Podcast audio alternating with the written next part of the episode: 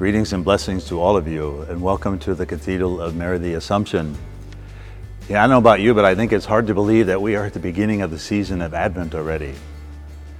And if we look all around us, we, we see the external signs of Christmas already. But let's not be let ourselves be drawn into the Christmas mode by forgetting about the season of Advent. I think it would be very easy to do, and perhaps without even noticing it.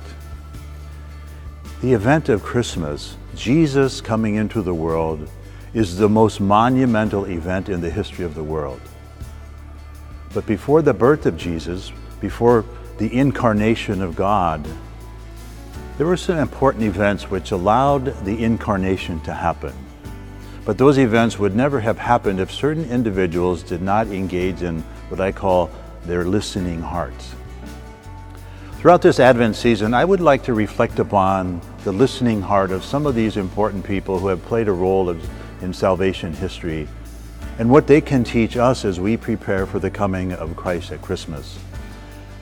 And one of those most important people is Saint Joseph. You know, we are approaching the conclusion of the year of Saint Joseph on December eighth. So what can we learn from Joseph's listening heart that will help you and me, help all of us to enter into this season of Advent?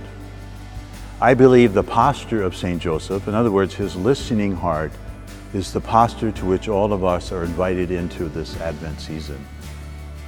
As we know, sacred scriptures doesn't record a single word from the mouth of Saint Joseph, but every decision he made was carefully discerned as he sought the will of God for his life. Friends, true discernment takes place in a silent, prayerful disposition of a listening heart that is always seeking the Lord's will. That's the key, that's the key, desiring to know the will of God and then choosing it no matter the circumstances. One must have an engaged listening heart in order to discern the will of God in their life. So God revealed his saving plan to Joseph by using dreams, which in the Bible and among all ancient peoples were considered a way for God to make his will known. And as we know, Joseph was deeply troubled by Mary's mysterious pregnancy. And as the scriptures tell us, he did not want to expose her to public disgrace, so he decided to dismiss her quietly. But an angel helps him resolve his grave dilemma.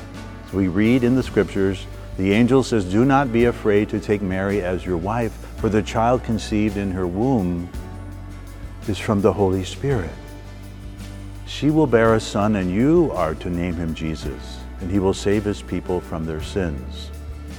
Joseph's listening heart, where he desired to know the will of God in this particular situation, gave him the courage to respond immediately to what was being asked of him. And so when he woke up from sleep, he did as the angel commanded him, which means that his discernment was followed by obedience.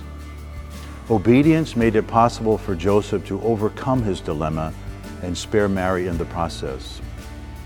In fact, in the Litany of Saint Joseph, one of the titles given to him is Saint Joseph Most Obedient. You may not know this, but the word obedience comes from the Latin word ob audire, which means to hear or to listen to.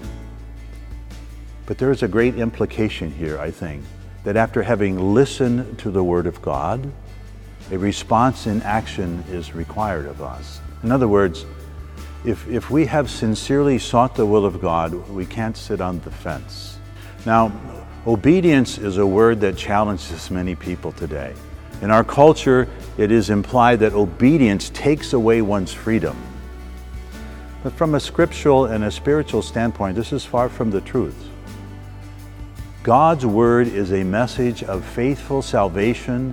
It's a message of unfailing presence and constant companionship and infinite love, mercy, and affection for the believer, for us. Obedience to God and obedience to his church is the most liberating experience known to the human person. So why is this? Because at the heart of true obedience is love. There is only proof of love, and that proof is obedience. Joseph was obedient to the message of the angel because of his love for God and because of his love for Mary. Now let's look at the second dream.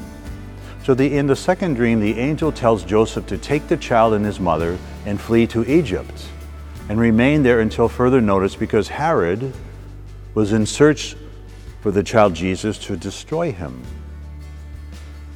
Now, I can't imagine what must have been going through Joseph's mind, but Joseph did not hesitate to obey, regardless of the hardship.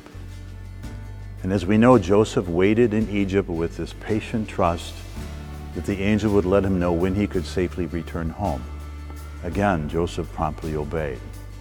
And when it was time, he took Jesus and Mary, and then they went to the land of Israel. And on this return journey, he was warned in a dream again to go to Galilee, where he would make his home in Nazareth. Joseph's discerning heart allowed him to understand the dreams as being these messages from God that would allow him to protect Mary and Jesus. His prayerful silence was the primacy of his interior life. His prayerful silence was the primacy of his interior life. His silence was not just a being quiet, if you will, but it was an active way of listening to the Father. It was an active way of saying to the Father, I am open, Lord, and I want to hear your voice so that I can do your will. Even through Joseph, through Joseph's fears, God's will and God's plan were at work. So Joseph then teaches us that faith in God includes believing that he can work even through our fears. He can work through our frailties. He can work through all of our weaknesses. And he also teaches us that amid the storms of life, we must never be afraid to let the Lord steer our course. And I don't know about you, but in my life, at times, I want to be in control, complete control, because in, in, a, in a subconscious way, I think I can do this better on my own. Yet God always sees the bigger picture. Friends, we all live in a very noisy world. Noise is not only in the things that we hear, but noise is also in the busyness of our lives. In a world that is so noisy, Saint Joseph reminds us how important it is to cultivate interior silence, to cultivate a listening heart. Saint Joseph's prayerful silence enabled him to respond generously to God. So in this Advent season, when you and I are invited to slow down and pray more, Saint Joseph can teach us how to become a quiet person and an obedient believer, so that we can listen to and hear what the Lord is asking of each of us. Joseph can teach us how to cultivate a listening heart that leads us to obedient love. All we have to do is ask.